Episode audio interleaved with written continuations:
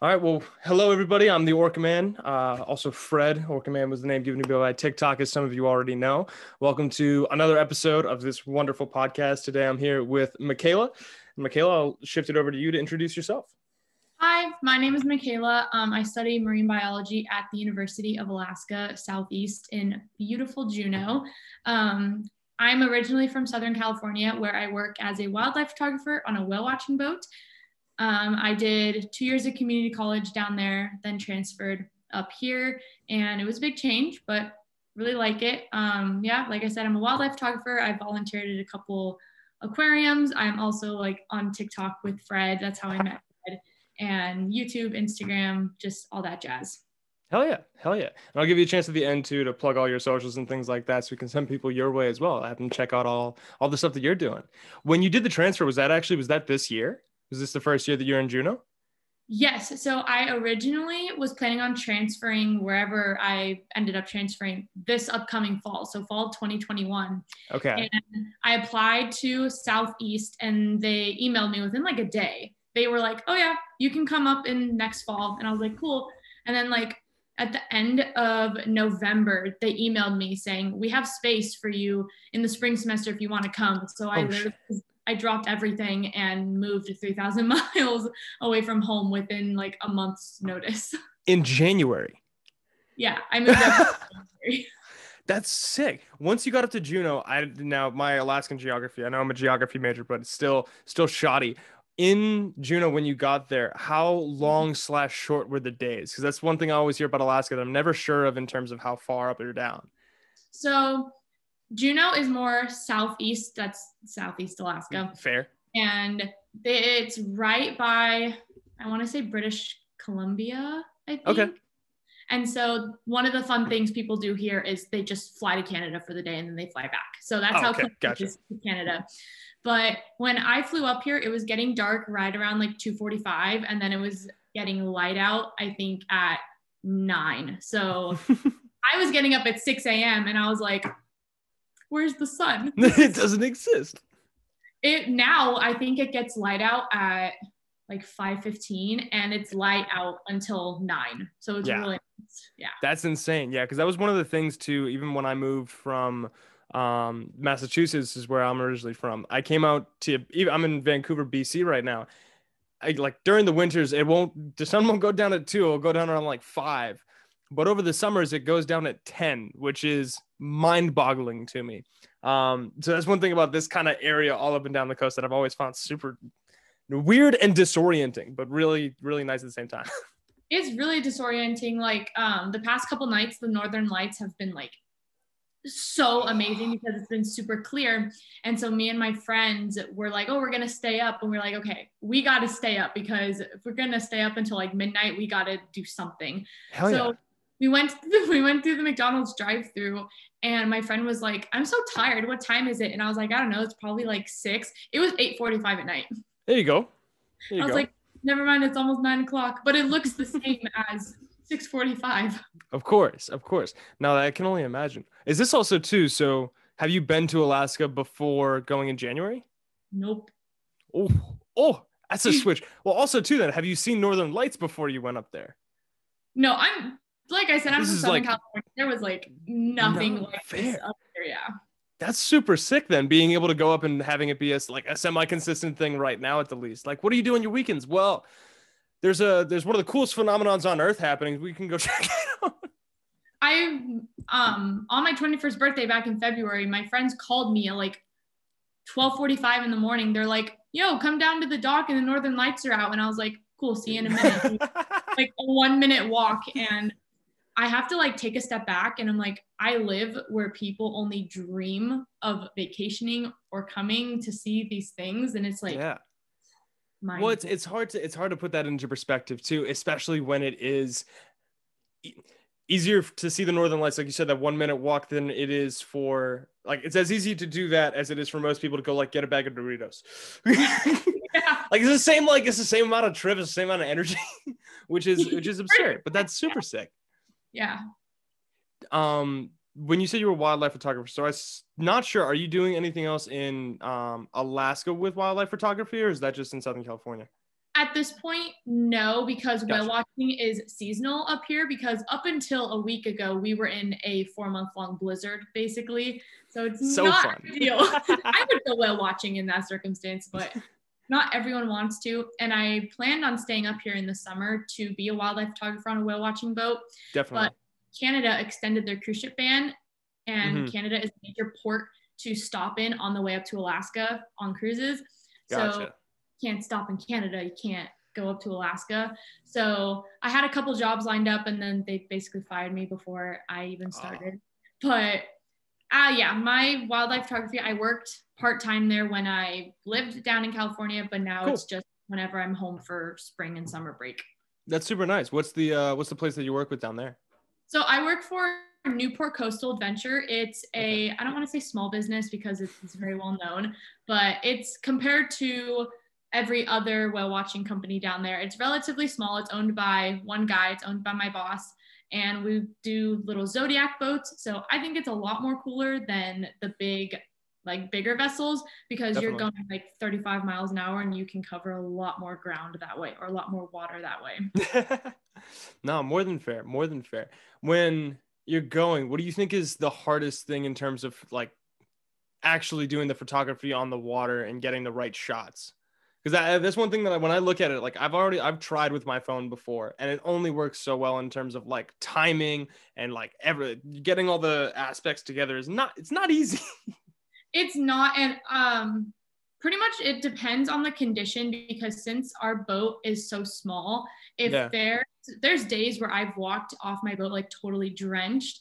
So some days like I won't even bring out my camera because Ah, fair. My expensive lens and my expensive camera is not gonna be ruined. but it's working on a small boat a lot of the time I'm on my knees getting at water level. So there have been days where I over the summer I'll walk off the boat with like bloody kneecaps, but oh shit! it's really fun though and I I did I used my phone a little bit for like video, but Yeah, you can't like it doesn't even compare to using like a really big camera and when i eventually saved up my money for it there's so much that goes into getting one shot because there will be some days where i work 13 plus hours and i'm like Yeah. all right i have two shots that i post on my instagram because with whale dolphins are a little bit more predictable and they're usually in bigger numbers so Definitely. there's at least one dolphin doing something cool but Fair. When you're watching humpbacks and it breaches and you miss it, you're like, that's it. that's it. I, I'm screwed for the whole day. so the settings on your camera can pretty much stay the same unless there's like a huge lighting tra- change. Yeah, It's all about like positioning. And there are some days where it's just so rough and so horrible. I don't even take my camera out. It just stays on in my case. No, that's super fair. And this is another thing too that I like I keep on telling people when they go for whale watches and things like that and they're thinking about like taking the pictures. Like cuz I know on some of the bigger boats as well they'll have people that are like designated like you are a photographer, you're going to go out Mhm. every day and take uh, photos to make sure that you can get it. But it's like the amount of chance that goes into any one is kind of absurd. Exactly like you were saying before, which I've always like I don't think everybody fully understands that. Even if you're on the water 24/7 all the time, you'll have a couple. Yeah. My friend, she's been doing it longer than I have. She's she also works for Newport Coastal. She Yeah. tells me there will be weeks where she like doesn't even take out her camera and she has to like dig in her archives to find something to post. That's fair. That's fair. Speaking of posting, so you, which platform did you start on? Because I know you have TikTok. I'm pretty sure you have Instagram and then YouTube as um, well. But you've Well, been doing you've been doing it for a while. I started my Instagram. My Instagram, um, aside from my photography one, is more just like a personal one. Like I'll post like Fair. everyday things I do. Yeah. But I started to like kind of incorporate more marine biology stuff in as well and Sick. marine photography. But nice. I started YouTube. I did like makeup videos like way back and I uploaded a video. It was 10 things you should know before majoring in marine biology. Mhm. Back December of t- 2019 and I think it has like almost 50,000 views. So I was Last I checked, yeah. I was like, this is what the people want to see. And over quarantine, I started posting like more like ocean videos and more marine biology and whale watching. Yeah. So I've been doing YouTube for marine biology a little over a year. And then I just Cool. started TikTok, probably like consecutively posting, probably like, oh gosh, January, four months ago.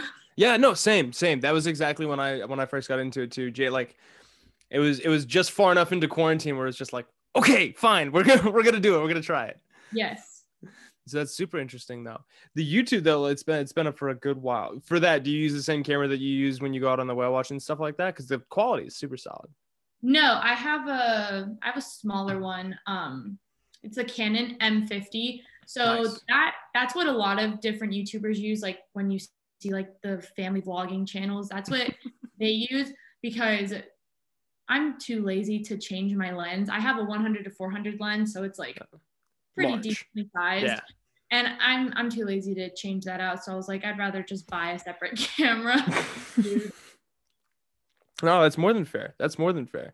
And we were talking literally right before this. We were talking about like how long it takes. You didn't realize how long it takes to like set stuff up or otherwise. What do you think with YouTube is the biggest thing that you like thought took uh not a lot of time, but ended up taking up more time than you could have imagined? Number one, planning a video because there are some videos Mm. where I just have so much information that I have to write it down. Yeah. And I don't want to be sitting here like reading a script on my YouTube. So I have to like memorize things. And I'm because I'm not, I know my stuff when it comes to like killer whales and stuff. of but- course. Other whales, I don't know everything about them. So I have to like read it. And then I'm like, no, I have to memorize it video. So I'm not looking like a robot reading a script of course. Editing i'm a perfectionist like if there's one thing wrong even when i'm editing pictures if one thing doesn't look right i will scratch the whole thing and like start all over and just the surroundings especially living in college now because i can't tell my roommate hey can you please shut Ah, up I can film this Yeah. video but at home um my brother moved out he's in the military my mom's a nurse Gotcha. so never home so i'm like Mhm. i have my peace But there you go. It's so hard to just get the perfect video filmed because something goes wrong or you can hear things in the background and it's i never imagined it being such hard work. I always thought it was just like hey guys like today I'm doing this. But it's it's not. It goes so far more into that. Yeah, there's one. The, I think the phrase that I oh like that I hear that I sincerely believe fits with everything, video writing or otherwise. If it's easy to consume, there's hours of work into it. oh yeah like sure like, if you're watching it, you're like, this is awesome. This is so seamless. It's like that wasn't originally. like that seamlessness right there took a hundred different takes Took a hundred different takes and then like a couple hours of sitting down and trying to figure out which ones worked.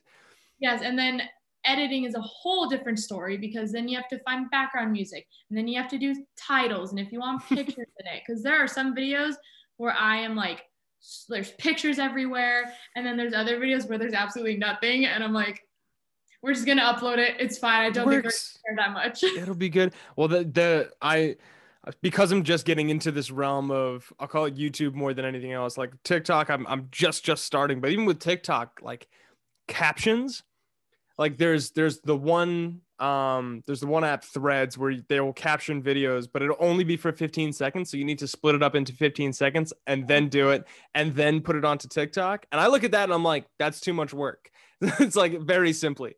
Um, sometimes I'll type them out, but there's certain ones that I'll like I'll make and I'm like, I don't care if it's seen by however many people, it will be fine for now. If somebody really um, wants to know the information, I'll type it out for them. But for the for the straight up information, it's just like ah, it's just it's not it's not worth it.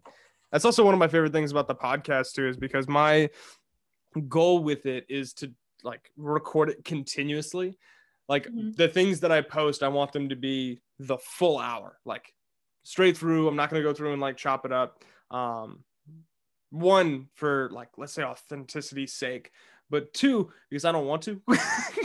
it's long it's so long i recent i just filmed sunday what we're doing now but with a commercial fisherman and Yeah. when we went back and rewatched it we were like, oh, we should probably cut that out because it could be interpreted the wrong way. So I'm sitting there. My computer is like gonna burst into flames because of how how much it has to work right now. Definitely. So I'm sitting there like watching almost a two hour long video, and I'm like, I don't want to hear myself talk anymore. I'm so tired of it. No, that's more than fair. That's more than fair. I think that's also one of the things too. When I've started to like really get myself down because I've my goal i want to talk about everything on this podcast i want to talk mm-hmm. about um, captures free willy the people that are working on whale watch boats the people that are like doing um, the whale watching sites all up and down the coast the people that are doing research in remote places of the world there's a sri lankan orca project i'm like that would be cool um, but because there are so many like topics that are hot and could be misinterpreted it's it's almost like a reset. Like I keep on telling myself, like, all right, sit down, take two seconds, think through what you're trying to say, and then go from there. And it's a, it's, it changes the way, it changes the cadence and the way that, like, I, I want to say that I attack some of the questions too.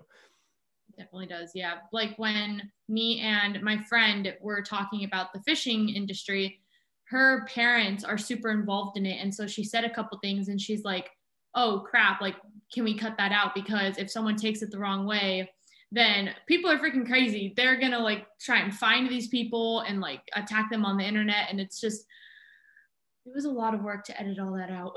yeah, more than fair, more than fair. And P- and that's the thing that I found too, especially like I haven't seen anything on YouTube yet because my YouTube isn't like large at all. Um, but TikTok, there's a couple videos that I've posted um where it's not the comments that will get me because I usually for some of them I posted one video a while back that was like um, it's like we should free all the killer whales. And basically my whole thing is like where are you gonna put them where are they gonna go? Who's gonna pay for it? And a lot of people will duet and not like give answers. They'll just be mad.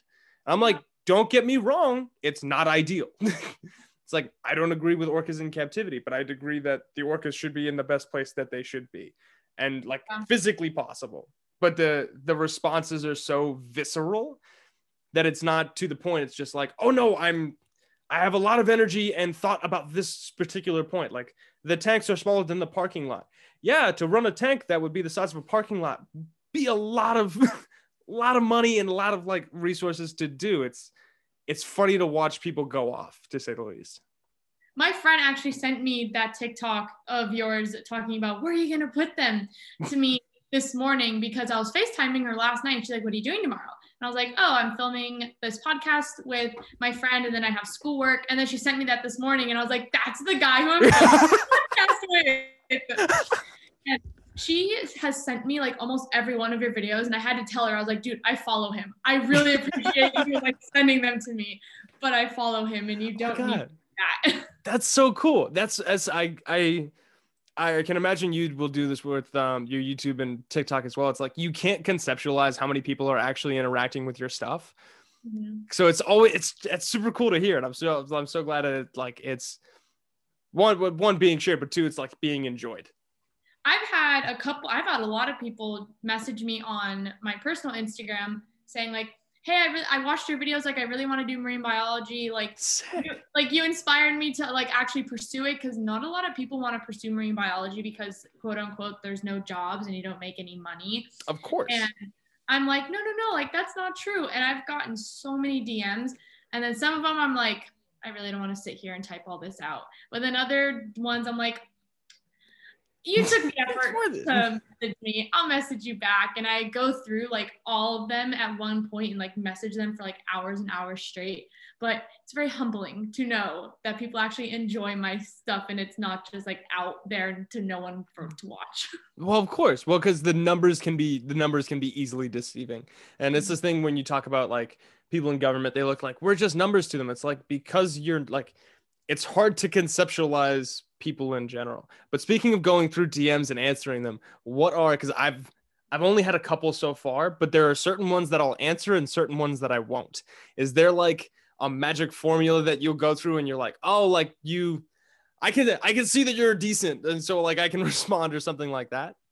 Um. Well, I don't get enough DMs on my Instagram to like most of them are always super nice. So I always. Oh, that's good I always answer them, but it's more my comment section on YouTube, I have Mm. gotten into like full on arguments with people because, especially on my video about Seaspiracy that I uploaded a couple weeks ago, Gotcha. because with films such as Blackfish and Seaspiracy, people watch them, and then if someone disagrees with the film, they're like, "No, you have to watch this video because you're wrong." So this guy was like, "Oh, well, everyone should be vegan and blah blah blah blah," and I told him I was like, "Well, not every that's not possible for everyone," mm-hmm. and I'm not sure if Kendra has have touched on this with you, but on Twitter there was mm-hmm. a fake NGO that was going around saying that indigenous seal hunting and whaling is barbaric and we should totally stop it. Yeah. And there were so many people coming after me in my Twitter DMs saying like, well, it's still an animal and blah blah blah. blah. And living up in Alaska for the last couple months has given me like a new view on it because at first I thought I was like, well, why can't? Why do they still do it? Like that's pretty outdated. Yeah. But learning about it, my mindset just like totally changed. And I think people just don't know about it and they refuse to like learn about it. So those DMs, I'll be like, I'm not even gonna respond to you. You don't deserve you don't deserve the time of day. Well, you, you don't deserve the time of day because you're not going to give it to me or the people that are doing it. You're going to have your opinion and you're going to keep it. If you want to have a conversation, I'll have a conversation. And that's another thing too. When I the the message or the um the TikTok that you got sent earlier, the one's like, where are you going to put them?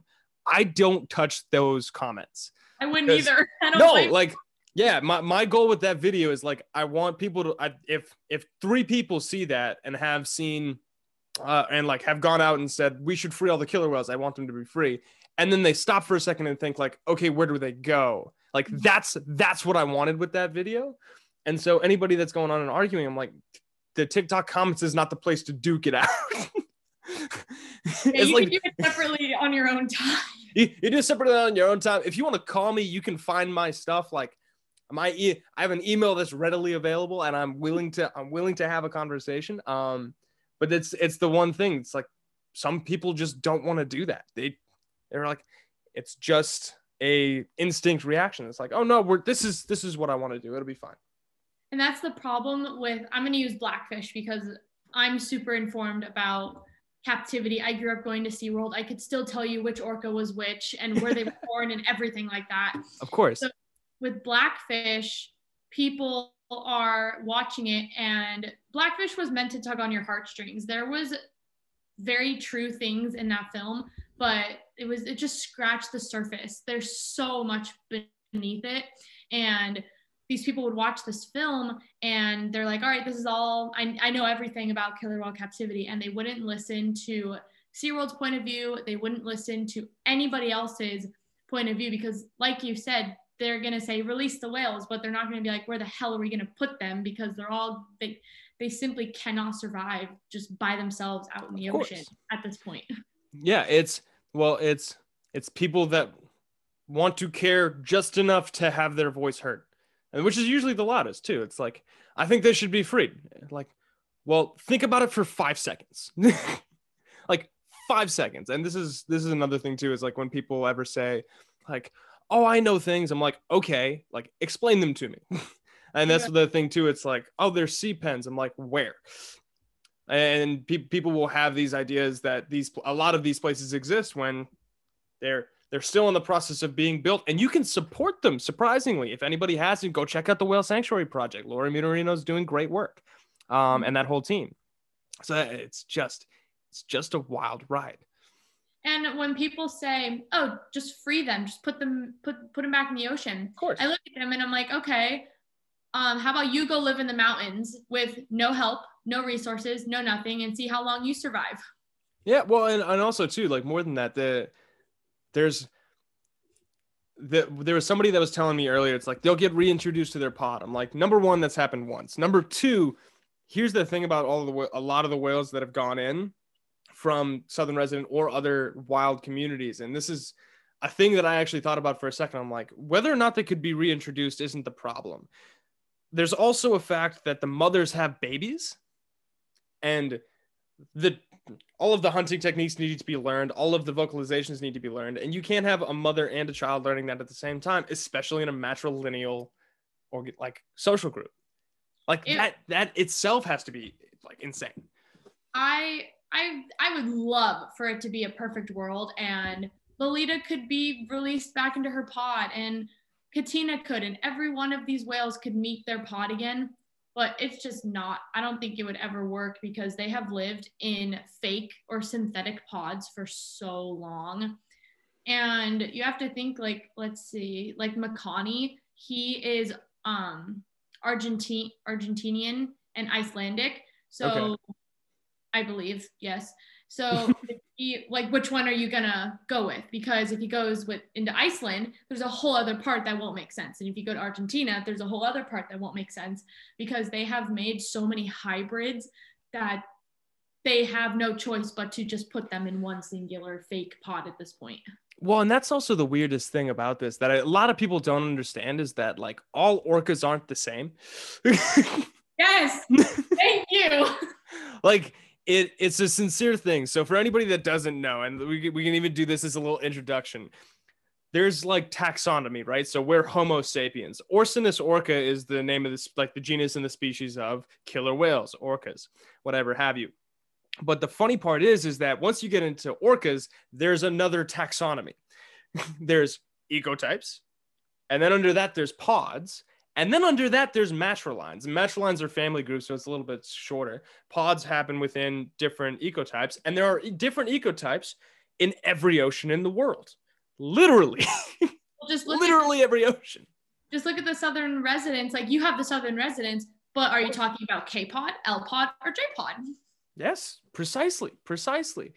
No, it's it's fantastic, and that's the thing that I think a lot of people haven't um dove into, but I think would be really. In, I, it's a it's a relatively easy concept to grasp, and I think putting it in front of them properly, because in order to learn this, it's usually you have to like do a little bit of a dive, not too much, not too much, just a little. You need to read like one book fully, or like something to that effect, to really try to like get where the setup of it but it's worthwhile and it changes it changes your thought process about a lot of this stuff It does. Like I remember ordering one book after reading Blackfish, and now I have spent too much money that I care to admit on books. That's more than fair what was the first book oh God, I think it was um it was Beneath the Surface by John Hargrove. And gotcha I don't like John Hargrove as a person whatsoever.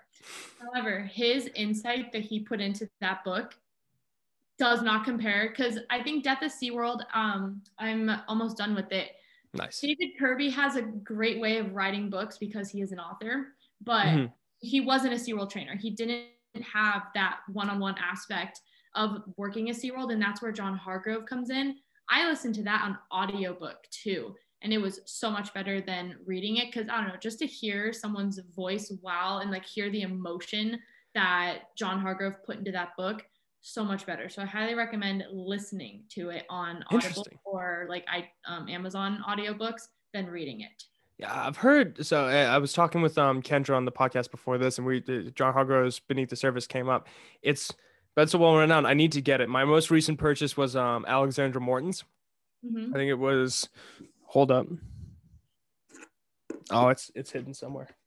It's hidden somewhere. I think i have it next to my bed. Um it's like not too late. Not on my watch not on my watch. Um but that's more than fair. I, I do have to end up getting it. I think uh she gave the advice. Get it from thrift books. Yes, I'm I would love to do more audiobooks just cuz I read a book and then it just gets like tucked away somewhere and then I'll find it a year later and I'm like, "Oh, I forgot I had you." But I kind of just wasted so much paper because I read you and I'm not going to probably read you ever again. But Um, now I'm like starting to do what you do and I make like stacks of all my books and they're like my decorations now. right i, I also feel like it's nice too because it's like when people ask like oh like what should i read i can send them a picture of the stack and i'm like take your pick it's like i gotta write numbers next to it be like this is the order that i think you should read them in if anything I I'm not a big reader. I will say that. I only Fair. read books that have to do with orcas or killer whales. That's it. Like I read it. I started reading a book about humpbacks, and I'm like, I'm bored, and I gave it to my friend. It's the way it goes. It's the way it goes. I love to. There were some people who messaged and like, "What's your second favorite whale?" And I'm like, "There isn't one." At the end of the day, as as interested as I am as and as uh as passionate I will be about wildlife in general, my true, true interest lies within one species, which is super weird, but like there's a lot of us. there, there is. It's not, it's a personality trait at this point. Oh, it is. I am an orca lover. We're, we're all the orcaholics. Yeah. That's that's one of my favorite words that I've been using. And anytime that I'll tell somebody that isn't in the world, they're like, that is phenomenal. That you you hit it on the nose. I'm like, exactly. there was a lot more like because I'll go through your TikTok comments and there's people like, oh my God, I found my people. And I'm like, I didn't even know there were this many people. No, no. And that's like I can so back in 2014, I went to Friday Harbor for the first time. Everybody's going to be hearing the stories about this trip forever. But there was, I was on a whale watch boat and there was this one girl on it who had the Free Willy pendant. Mm-hmm. Now, I was I was born in 99, right? So like I was born after the VHSs came out with the pendant in them. So I didn't know that like the pendant existed outside of the film, like it was something that was sold. So I'm sitting down on this whale watch boat like little dumb 15 year old self looking at that being like what? Like you're telling me i've been watching these for like 15 years now and there's somebody else that's not only as interested they have the fucking necklace? And it was just it was it was a wild thought and i didn't say a word that entire whale watch just because i was sitting down trying to conceptualize like holy crap people like this. Because it's a wild thought because no there's no like community. There's it's the same with the whale watching community because I started whale watching November of 2019. Okay. And I went like once or twice. And then I started going on my boss's boats, but this was before I got hired. I see. And that's a really funny story how I got hired, but we can talk about that after. um, and I started like getting to know like the people on the boat, like all the other deckhands and all the other captains. And then sure one of the captains invited me to a Facebook page. It's called Southern California Whale Watching, and it has like 3,000 people or something like there. And I'm like, there's more of me? Like, I'm not the only one. It's it, the finding all these stuff is insane. There's a lot, and there's probably even way more out there than we know of. Like, I find well, Facebook groups every single day.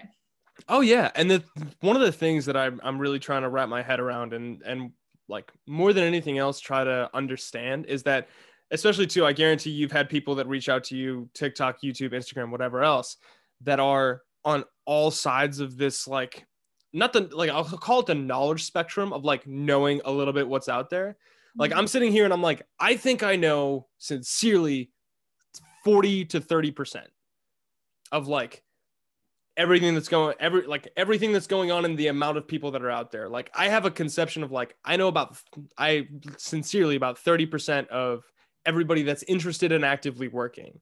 And mm-hmm. like of not that i know names just like the sheer amount of people.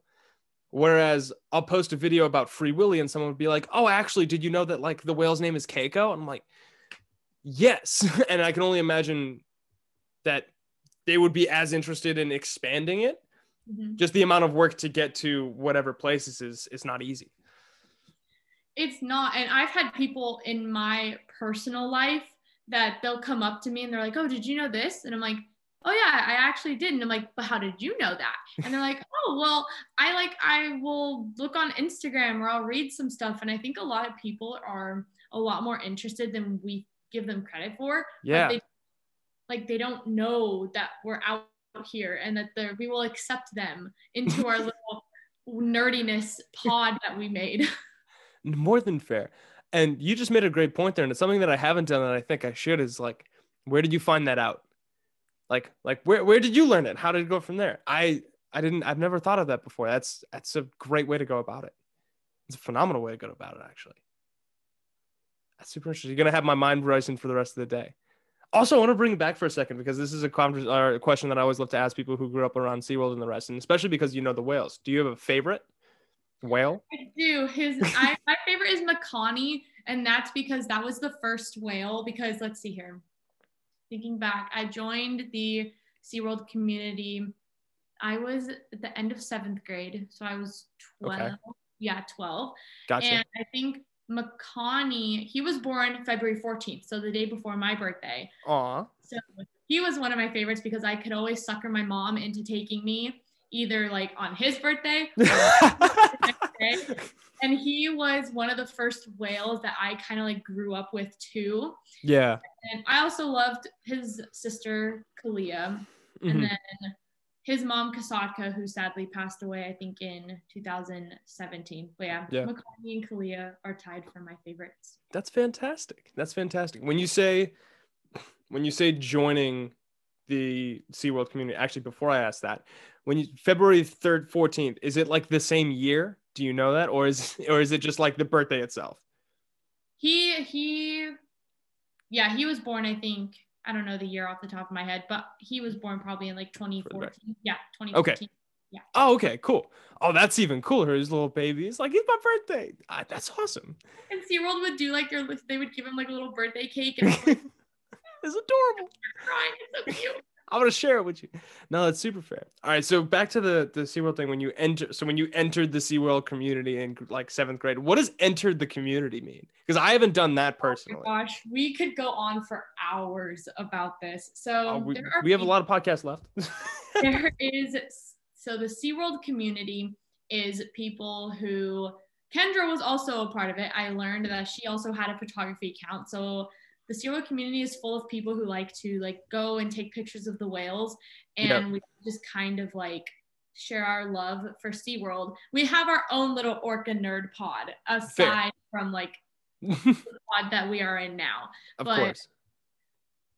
Um yeah, so it's basically a lot of the people are really young now because you have people like me who have been aware of this since I was 14. Mm-hmm. And it mm-hmm. blows my mind because I always thought that the whole like SeaWorld phase and the SeaWorld community would die out as like the years went on. Fair. But there are like 12 year olds that are in it now. And I'm like, you were literally like six when I started liking SeaWorld. Like it's so crazy to see it all like circle back around and it's all like there's new people coming in and then now and probably like three or four more years after then there's going to be more people but yeah it's Crazy. the SeaWorld community is somewhat extremely toxic it is a very not as happy place as people like to say it is oh there's a lot of problems sad. well like, with with any with any close knit community around whales, there's a lot of people who have uh, a lot of opinions yeah true to say the least Now that's more than fair though because i'm my experiences with SeaWorld because I grew up, like I said, in Massachusetts. So like I I would go to SeaWorld San Diego growing up just because I had family around the area. So like that was my like home base, so to speak, mm-hmm. in terms of like the parks and uh, orcas. And I only like my biggest entrance into the community was actually this would be really cool. My biggest interest in the community community was I did a SeaWorld camp in like 2010. Oh really? Yeah, at That's San Diego. Love SeaWorld. Camp. Oh, there, it was black. I still have in my. I wonder if I can find this right now. For those of you who don't see, I have a little like lockbox underneath where I am, or underneath my desk, and I'm pretty sure I have like they put your name on a little sticker on the side of your bed. Mm-hmm. I'm pretty sure I have that. But there's one person that I still keep in touch with from there because I saw on one of your YouTube channel or one of your videos you went to camp as well at one point. I went pretty recently. Well, I went summer of 2019 because Texas oh, wow. Texas offers a it's called Marine Zoological Career Camp and it's basically like SeaWorld camp but for people in college and who are in the process of pursuing a career with captive animals. And I also met one of my best friends through camp. So I will always be thankful for SeaWorld camp because I still keep in touch with some of the people from it as well. Fair, fair. That's super neat. And this is my this is my little thing. Aww, that is so funny that you've kept like that tiny little thing all these years, all the way from Massachusetts. Oh yeah. Oh yeah. Yeah. I, I had it, I brought it home. I'm like, cause it it was such it was such a like cool thing at the time. Like that was before because I, I got the whale. I, I my whale was adopted for me in 2011 or 2012. Mm-hmm so it was really the only place I had. And also too, my parents, I remember like I found SeaWorld camp and I looked it up and I asked my parents, I'm like, hey, can I go to this X, Y, or Z? And what ended up happening was is they said, okay, like we'll bring you out, but you need to pay for the camp. And so like I like scrounged up the however much it was for like one week Yeah. um as a kid and so i was like super proud i'm like "Th- this is like i did this and they paid for the flight and the rest but i was like it was it was a really cool thing to to create to say the least That I was, I think, how much was SeaWorld Camp now? Because I know the ones for the younger kids are a lot less expensive than the ones for the older kids. Because obviously you get to do more cool stuff. yeah it's different experiences I I think I remember I saved up all of my money. Like I worked at Starbucks at the time. I was not making- I was not making a lot of money. And I remember saving like every ounce of every paycheck. And then I bought my camp and I was like, I did that. That was me. I just did I'm- that. i'm setting myself up I was like, I did that. Good for you, Michaela. And then when I actually was at SeaWorld camp, I had a realization. I was like, I don't want to work at SeaWorld anymore. Like, this is kind of boring. so yeah well what was it what like where, because you if you say you were there and then you were like maybe not So I was there, and at that point, I was already kind of like, do I want to still support SeaWorld? Like, do I not? Because I bought camp in December. And I didn't go until July. So that was like seven time. months of me just like sitting and thinking. And yeah so before I went to camp, I was like, do I really even want to support SeaWorld anymore? Like, I'm not sure. And then I was like, Michaela, you just spent so much money on this. Going. There's no way in hell you are not going. And so I went and I had fun. It was a lot of fun, but just, I don't know, just being behind the scenes, not to say SeaWorld like hide stuff behind the scenes or anything, but just seeing dolphins and whales out in the wild and then going and seeing that. And like, I don't think I want to support SeaWorld anymore or go to SeaWorld anymore. But of course, I landed home from Texas and then the next day I went to SeaWorld. So it obviously didn't stop me very much. But I think it wasn't until January 2020, me and my friend did a trip to Orlando and we did the whole Mhm. like Disney World and we did the whole SeaWorld thing. And I sat in Killer Whale Stadium and I was like, I am never coming back here. I will never support SeaWorld ever again. And from that point on, I never went back and I don't plan. I wanted to go back to make kind of like a small documentary about SeaWorld, but Yeah. that's still like the wheels are still turning about that. So yeah, I haven't been back since. So that was a very like sudden thing. I was like, I'm not not coming back. This is it. That's it. it's We're fair done. That's fair. No, it's it's a it's a quick switch, and also to the juxtaposition, exactly like you said. It's like for a lot of people that I've heard of, like that are uh, going to SeaWorld consistently or really like it, and then they go and they have the ability to go to a whale watch or see a lot of these animals Mhm. uh, in the wild in whatever habitat. It the juxtaposition is so striking that going back is uh, you you look at it differently. And that being said, I I think the only place that I've gone to personally, like I went to Marineland three years ago, Mhm. maybe maybe two, no three. It has to be three. This pandemic's been going on for a year and a half. Holy crap! I know. It's crazy. The whole what year and a half?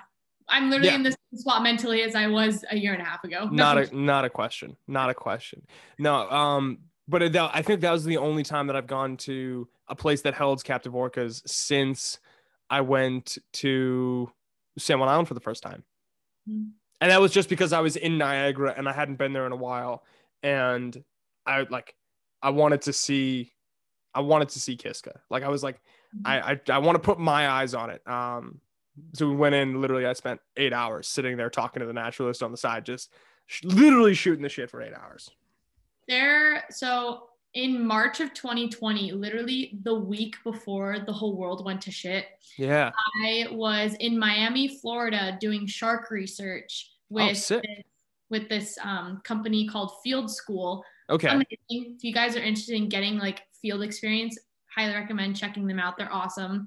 And we were literally like, here's Miami Seaquarium. And the harbor that we, because we lived on a boat for a week, was Yeah. right like less than a Right mile there. away. So Okay. I was like, do I want to spend the, I think it was like 50 bucks. It's not expensive. I was like, Yeah. do I want to spend the 50 bucks and go and see what it's all about? But I, I couldn't bring myself to mm-hmm. it because I was like, I talk so negatively about Miami Seaquarium and just to like go and put my money towards Miami Seaquarium just didn't Yeah. sit with me. Fair.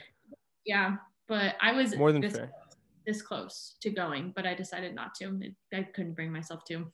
I it, it's and this is the thing that I realize continuously. It's always an inner moral decision whenever like once you get to this stage of I am I am speaking about these uh, issues and scenarios and things like that, and I I do I have my opinion out there, and so making them match with especially to how you view yourself and like okay what am I going to put towards is always a hard one to battle with. I think Miami Sea Aquarium is a very special one, and the like way that I've conceptualized myself. Actually, we'll do this a little bit.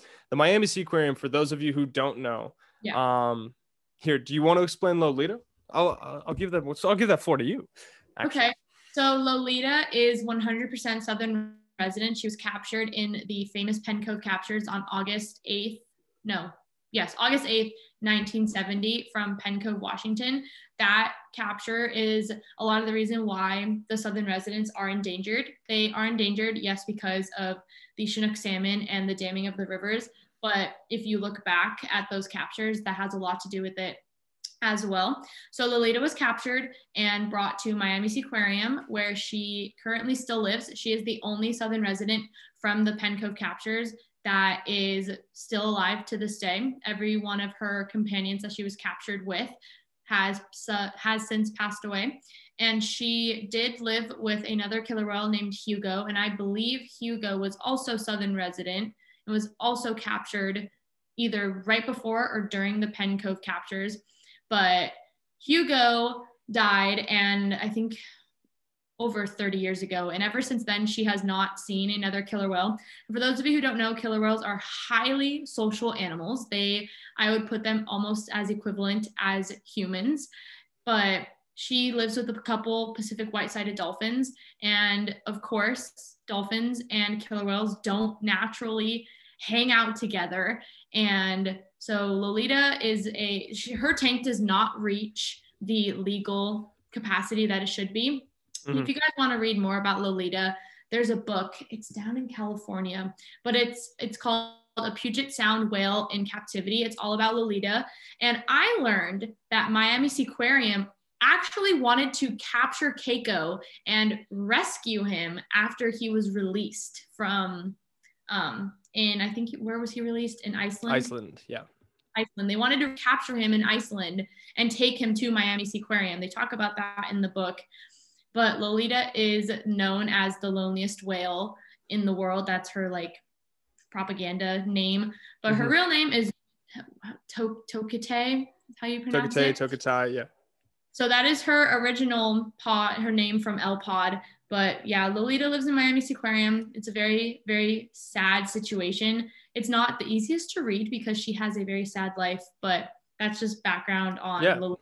Not a lot of people know who Lolita is and they don't know that Miami Sea Aquarium is there. And then when I pointed out, they're like, how is that legally allowed? And I'm like, it's, it's not actually. it's not, but you tell me how they're still open because I sure as hell can't fr- freaking figure it out. Yeah.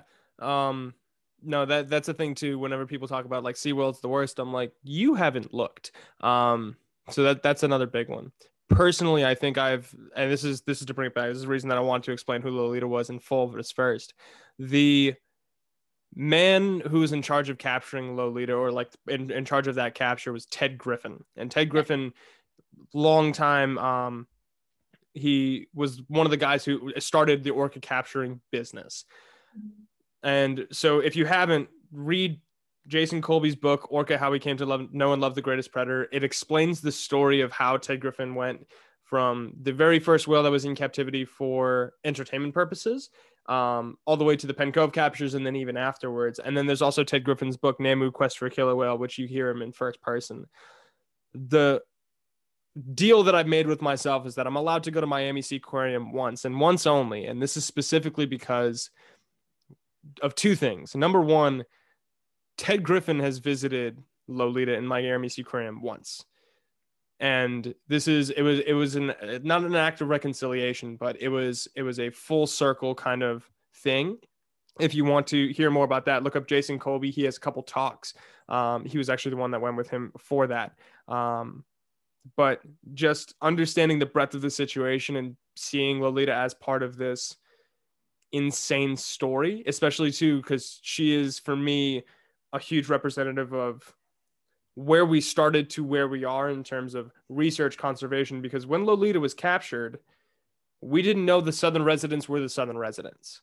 And that capture was a big part in the way that we do know all of the whales now because it started off the census in both the United States and Canada.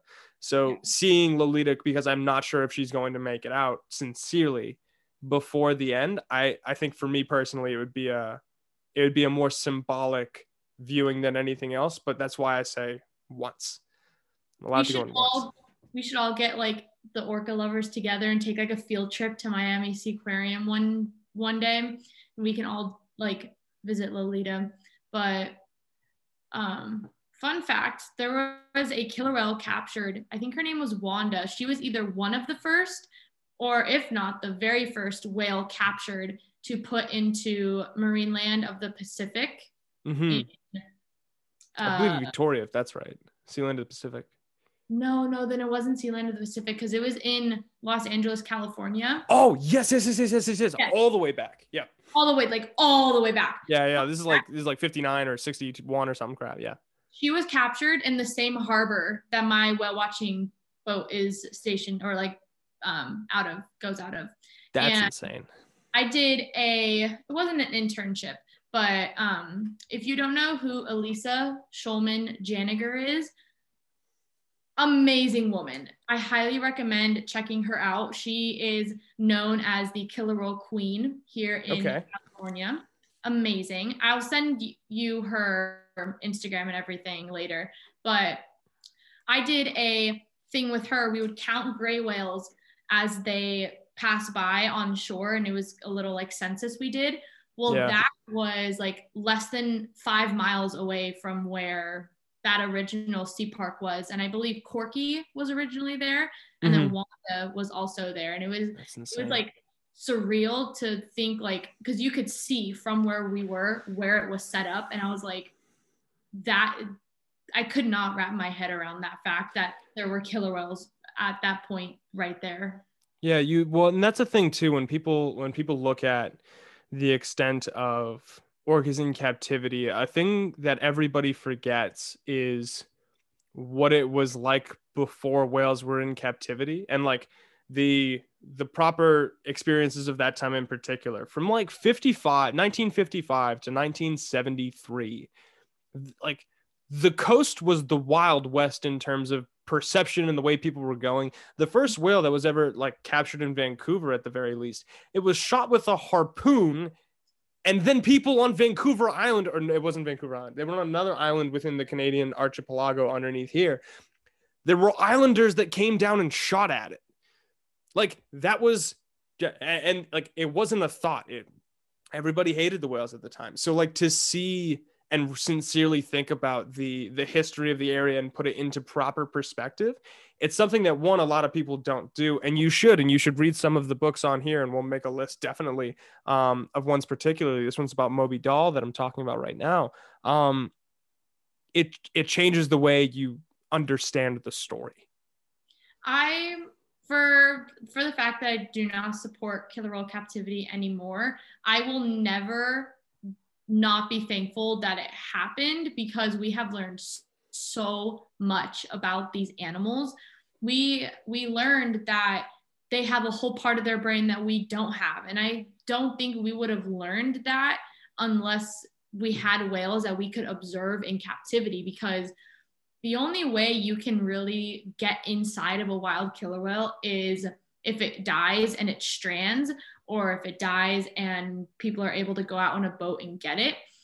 But that's one good thing about having killer whales in captivity. There's so much like hands-on things that we can do because in the United States, you can't just drive up to an orca and say, "Oh, let me get some genetic test samples from you and bring them back to a lab." And I'm sure it's the same way in Canada. I think does the Marine Mammal Protection Act transfer into Canada, or how do you guys do that? That's a great question. Like I said, I know about 30%, so there's still more to learn. Um, but I'm pretty sure too with here it's like no one would have developed the techniques to even get breath samples and try to try to do that like they, they are able to genetically know a lot of the southern residents but that's only because of research that's done because the census occurred and then people started to give a shit yeah yeah pretty, yeah that's exactly it people started to actually say oh wait these aren't just like stupid whales. These are like actually like he, like animals that have purpose and have a lot of information to them. What? yeah. Well pe- people started to care about them. It's hard it's hard to care about a whale when all the only people interacting with them are um, fishermen that think that they're taking their catch. Like yeah. whale watches weren't weren't huge and then and then all of this goes through. I think uh, i don't know if you follow colin ray or have heard of colin ray on instagram on tiktok. He's um he's like the friendly felon he uh he, he went to jail for like a, I think it was seven years or a good amount. And I, this is this is a as a pro- proper side. It's like he when he looks back he's like he appreciates everything that it taught him. Doesn't mean what he did was right doesn't mean that anything was good but it's you can still sit down and say i like we are where we are today because of all of the events that ensued. Yeah. We and it, needs to, it deserves to be it, it, it needs to be recognized in order to be fully conceptualized it does and i think what a lot of people don't realize is yes killer whale captivity is not ideal. And no, we can't go out and release them. But could you imagine how much we would not know about killer whales and about our oceans if there wasn't animals in captivity? And could you imagine how many people would actually give a shit to learn? Because I wanted to be a marine biologist from going to SeaWorld and seeing these animals and learning about them. And that's how a lot of people I know start out f- wanting to pursue marine biology is going to SeaWorld or going to a different marine aquarium and seeing dolphins or turtles or anything. So if we Sincerely. didn't a single being in captivity, we wouldn't know even a third of what we know now. I I wouldn't I wouldn't be doing anything that I am today. And this is another part too. It's like standing on the shoulders of giants is I think like I, I don't know where that phrase is from. Um, it's something in the science community because it's so true. It's like all of the information that me and you have so readily available in terms of understanding how how you can identify a whale, how you can tell if it's doing well. There was somebody, Michael Bigg had to go in 1972 and like prove to the government that he could properly discern different whales from each other so that a population could be made. Like yeah. the the the amount of groundwork that's done as well that's happened for a great number of um, research or otherwise in conservation more particularly it it's insane. And also like this is another thing you could do it also helps the economy. The whale watching industries in both california and the pacific northwest heavily in the pacific northwest it's a multi-billion dollar industry that's bringing tourists from all over the world continuously. Oh, like yeah. like the cities themselves are profiting off of it whether they think it or not. And, it, and it's like and it's helping all of the people that are like doing those jobs and then more than that too all of the communities around. It's it's all it's all way more connected and complicated than anybody truly understands and excuse me no there worries. was a lot of talk about because people in that um, support captivity like to come at whale watchers and be like, well, you don't think you're stressing out whales? You don't think you're harming these animals when you're going and whale watching? And whale watching isn't perfect. There is there are times where my com- the whale watching in Newport is always very we follow the rules because we want to continue doing this a lot of the times we will see i have so many videos on my phone of private boaters like almost running over whales. Mm-hmm. And I don't think people understand that the whale watching companies are not the ones that are like presenting, the, presenting the biggest problems. Presenting the biggest problems. Yeah, because a lot of whale watching boats, like they play the same role as SeaWorld does when someone goes and want and learn something about a whale, they're going to go home and have a greater appreciation because you don't really appreciate something unless you know something about that one thing. Of course. And of course. when you were talking about the economy, there's like uh, probably tens, if not a dozen, different whale watchings in Juneau. Mm-hmm. Juneau is coming up on their second season of no tourism, and it is heavily impacting Juneau. And I don't think people realize that because living in California, we always have tourists. Even last summer in the middle of the pandemic, there were people on our whale watching boats. Definitely. But people like up in the Pacific Northwest, I assume they have a chunk of tourist season in the summer that pr- profits a lot towards them. And to just simply just stop, if we stopped every single thing that quote unquote stressed a whale out, there would be no Friday Harbor, there'd be no whale museum, there'd be no San Juan Islands, there'd be like nothing. It, it would be it would be an entirely different world, mm-hmm. honestly, sincerely. Uh, I'm glad you brought up Juno because you're you're exactly right with a lot of those places as well because they're places that people won't really think about when um, when they're looking at this stuff, which is it, which is its own sense of insane. And then here's another thing too, and that people talk about killer whales being a um, a staple species. It's like killer whales are like polar bears or seals in the sense that if you have killer whales in your water, you can guilt people into doing better for the environment. It's like, do you really want to kill Oreo, dude? Like you trying you trying to get the pod from Free Willy to really like have a rough go right now, and and you mm-hmm. can it's it's a lot easier to do that than saying they're killing coral or kelp or otherwise. Um, so they, they can act as a mechanism for a betterment of just the, the natural environment itself and in and of itself. I think that it also is like that because there we know so much about the southern residents and about certain um, species that they all have names and they all have different personalities. And people are like oh like when they think of coral they're like that's coral. yeah. Or like that's kelp. Like i don't really care yeah. about that.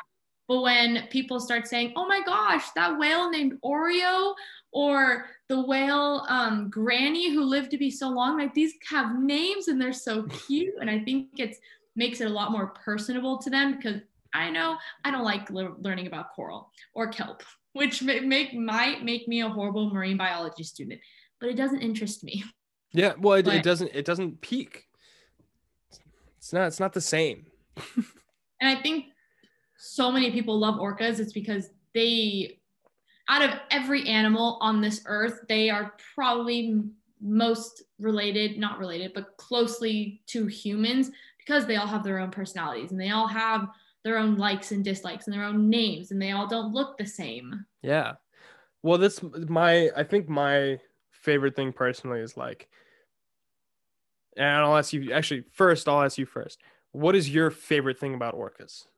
Like when when when you when you think about orcas, what is the one thing that you're like, "Oh, I really like like this aspect of orcas, the community, like any anything." Mm-hmm.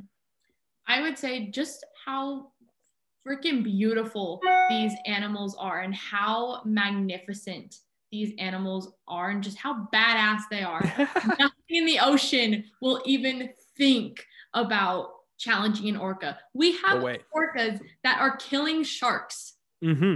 That's badass. no, it's it's absurd, and that they're they're more powerful than like people will know. Like, oh my god, either kill cute killer whales, or people are like, those are the demons of the sea. And you're both correct. you are both very much correct. A hundred percent.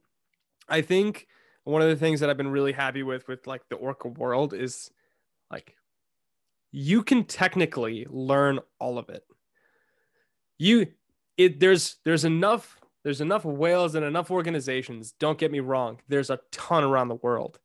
But in comparison to like I, I don't know what I could compare it to. Like I can know the name of every whale in captivity in two weeks if I really wanted to.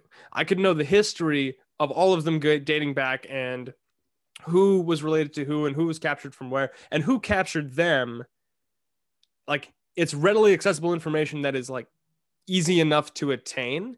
And mm-hmm. it's a story that as as broad as it is, is very concise in all of its workings like you can follow a timeline for orcas and it all really makes sense and it's yeah. like digestible like i have what 12 or 15 books on my on my thing right now i think i'm missing 10 max for all of the major major works that have been done on orcas and not additions or anything like that but in terms of the stories that have been told like it's so incredibly doable to to dive into this realm and i find that like it's it's i find that cooler every time that i like have another conversation or otherwise it's easier to find out where Lolita was captured, when she was captured, and who captured her, and everything that leading up to her being in Miami Sea Aquarium, than it is finding my math homework answers online. Yes, it is. It is, and it's far more interesting than math homework answers. It is like I. There is a website called Orcapod Wiki, and they have every single known captive killer whale, past and present, you can so say i wanted to learn about tilikum i mm-hmm. could look up on their website tilikum and they would show oh this is where he was captured and this is where he died this is what he died of this is how he was captured and it's just so mind-blowing that we know that much about an animal who we still know so little about. We don't know even we know so little about killer whales because there are some species like offshores we know like nothing about offshore orcas. Of course. This is what we were going back to before. Not all orcas are the same. If there's anything you should take out about this podcast, specifically this episode, not all orcas are the same. Different ecotypes, different from the rest. And if you look up orca ecotypes, you'll actually come upon a graphic from uh, NOAA, and you'll you'll be able to learn very quickly some of the differences. So that that's also readily accessible. Yeah. Oh, I guess we should say like what the three main different types of orcas are. Go So you have residents who are going to be your fish eaters. They are very, very, very picky. They will re- they refuse to eat anything but fish, which is why the southern resident population is so endangered because they are like, no, we just want our fish, and if we can't get our fish, we're not going to eat anything else. Then you have the transients, which are your mammal eaters, which I think are the most interesting because you can go whale watching. Like in Monterey, I think it was yesterday. I yeah. both have a couple friends that are up in Monterey. They saw 30 orcas yesterday. Right. 30. It's insane. 30. And so my friend was posting, um, there was this sea lion. It's actually it's kind of a sad picture when you think about it. But the sea lion is like trying to climb climb the side. I'll have to send you this picture, but it's climbing the side of the boat to try and avoid being eaten by a killer whale. And I'm like, I would pay so much money to watch that unfold because transients are so interesting and they're kind of assholes in a lot of people's eyes because oh yeah, you're killing baby whales and baby sea lions. But so those are your mammal eaters, so they're going to be eating whales, um, dolphins, your porpoises, and your sea lions, etc. And then you have the offshores, which we know little to nothing about because, as their name states, they live offshore and not a lot of people are offshore doing research. But mm-hmm. those are your shark eaters. So those guys are like top the dogs. most badass. Top, top, top dogs. Yes. Yeah. And it, this is another thing too, though. Like if you, those are the three main, and then you go into like different types as well, which is super interesting. You get like type C and type D who look so different than any of the orcas that you could properly imagine now, but they're the same species technically still. So I don't even know that much about like type C or type D. The only thing I know about type D really is they have like the tiniest little eye patch and they look a little bit ridiculous. They look kind of funny. They do look ridiculous. I'm pretty sure they have a little bit bigger head up front too. Like it's it's it's a it's a interesting formation, like different um phenotypic variation. Yeah, yeah. science terms. There we go. no, but that's it's, it's, masterful. It's so interesting. And I did see that picture actually. It's just it's just so funny. I'm pretty sure it was on um Erica's page. I ended up following her later. How did you become friends with that whole crowd? Oh, okay. So and I was gonna answer this on your live last night, but I was like, I'll talk to him in the morning and I'll just so I know it's Dan, right? Yeah. Yeah. Yeah, the E is silent. So I, t- I know Dan because he works on a Monterey Bay whale watching boat.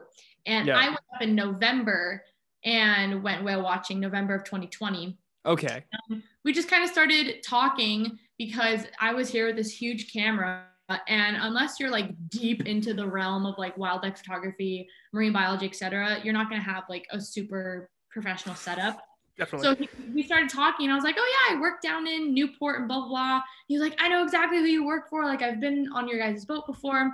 And then I know Erica because I work with Erica. She is Oh, another sick. photographer on our whale watching boat. Dope. And I'll have to send you a couple. Like I have a coworker, Mark and Delaney. They are so amazing with photography. They went out with my boss back in November and they were like 60 miles off the coast and they came across like 12 random orcas. Oh, sick. And I'll have to send you them because they're all in like the whale watching orca community too. Cool. So, Cool, cool, cool. Yeah, I just found Dan. I know you're listening to this right now as well. What's up, man? Um, but I I found Dan somehow, or I think he found me on Instagram, um, through Erica from Breach, Breaching Extinction. yes. So it's like a, a little whirlwind. It's so funny too because now like the more people that I talk to, the more one connected I'm realizing it is because it's going to be a huge web. But two, like how many people are in different places? Because I can remember sitting down and thinking like only people that are above like 50 are actually super into this stuff and otherwise. And I went on like a, a dive a couple days ago into um, co-extinction film, PNW protectors, and a couple other websites um, just to look and be like, okay, what are people actually doing? Because I've heard of I've heard of stuff. I've looked a little bit, but I haven't done my deep dive to the extent that I should yet. Um, and so I just I did a surface level, and it was it was super interesting to to really see the communities itself, and especially to um, oh, what's his name? I think it's Brian from Blackfin Coffee. hmm Yeah, a couple other people that are just around, but uh, it's it's so it's so cool to see. And I think Colleen, the one who was on your Instagram live last Mhm. night, if I remember correctly, she is the marine biologist on the boat that Dan works on. Oh, sick! Oh. So fun. Because I know that their marine biologist is named Colleen, but then when she said, "Oh, Dan showed me," Yeah.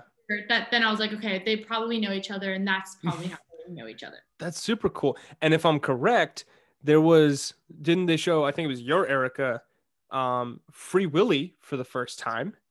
Yes, I think so. Yeah. What? Which I that that blows me away. like you can't Yeah. go that long. You're over here like worshiping Free Willy, and you're like, Are you "How kidding me? You're like, how have you not seen it? Honestly, I even I don't even have the fourth one up. I think it's hidden.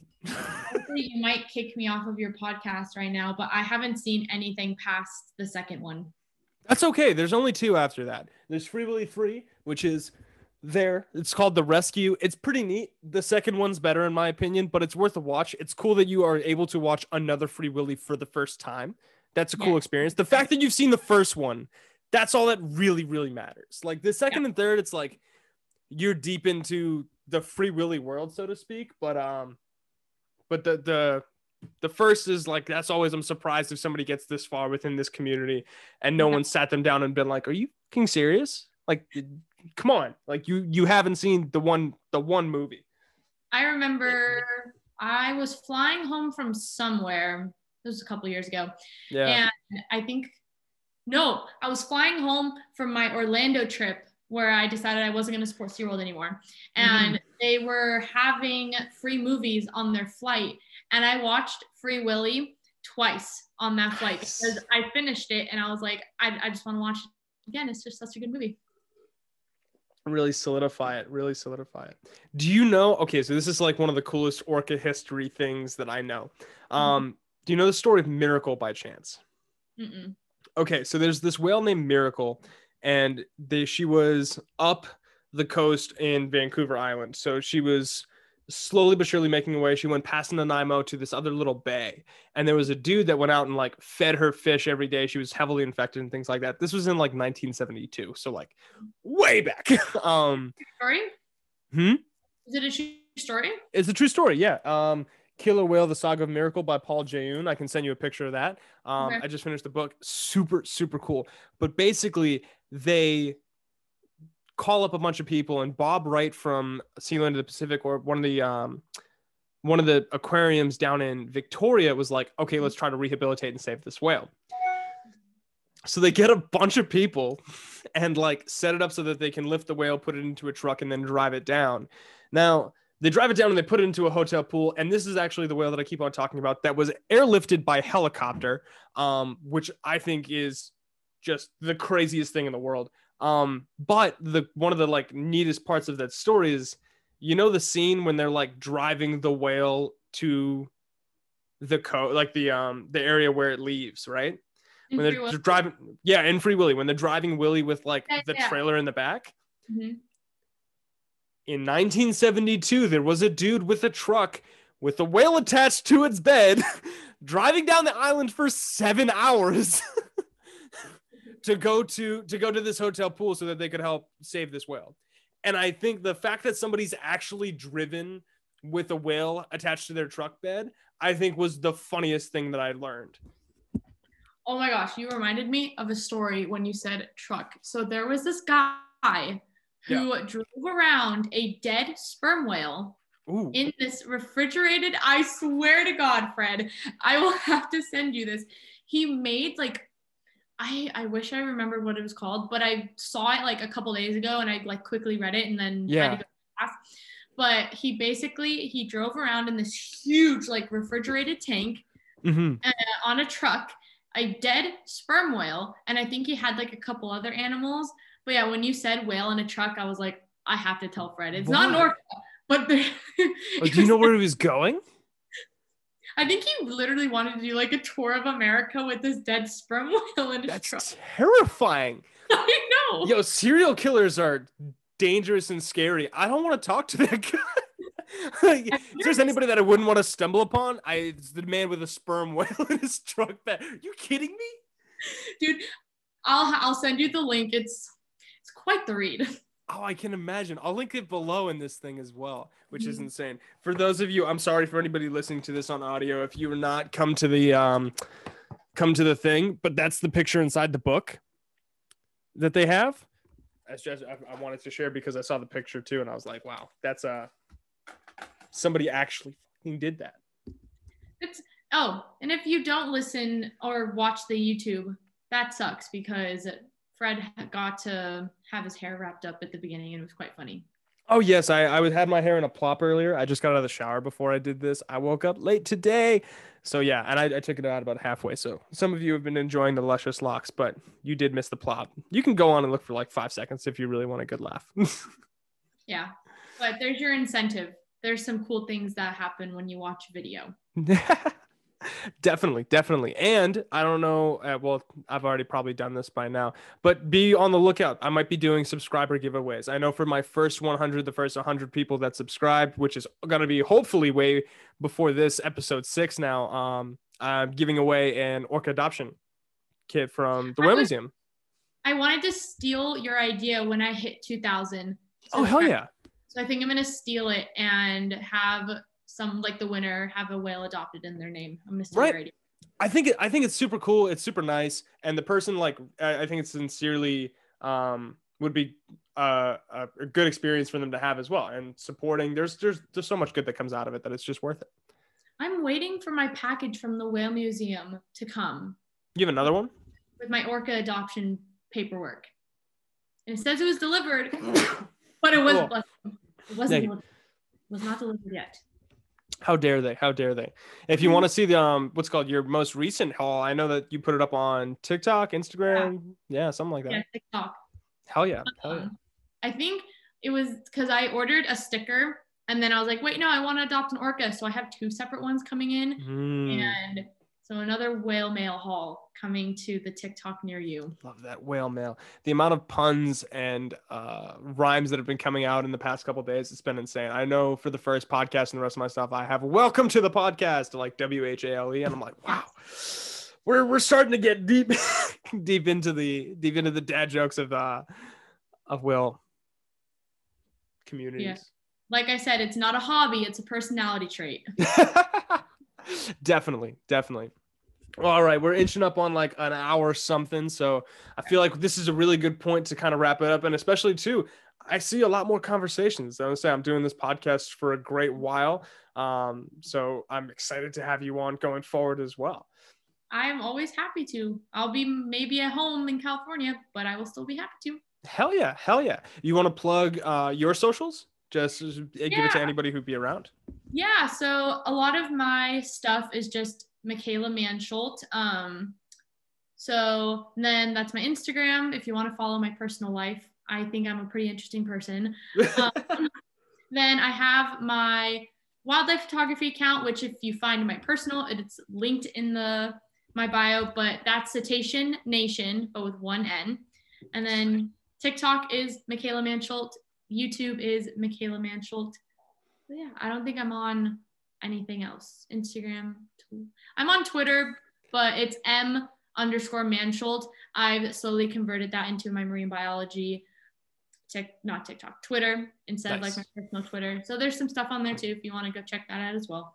Super nice. And for those of you watching on YouTube, this will be all linked in the bio as well. So you can just go down, click it, and go straight from there. So that's going to be super good. And as you know, I'm the Orca Man. So you, if you haven't found me, well, you have now. Um, so thank you so much, guys, for listening. Thank you again, Michaela, for having us uh, sitting down talking with me for this hour and a half. This has been one of my favorite conversations so far. So that's been a blast. Yay. And I hope the rest of y'all have a wonderful day.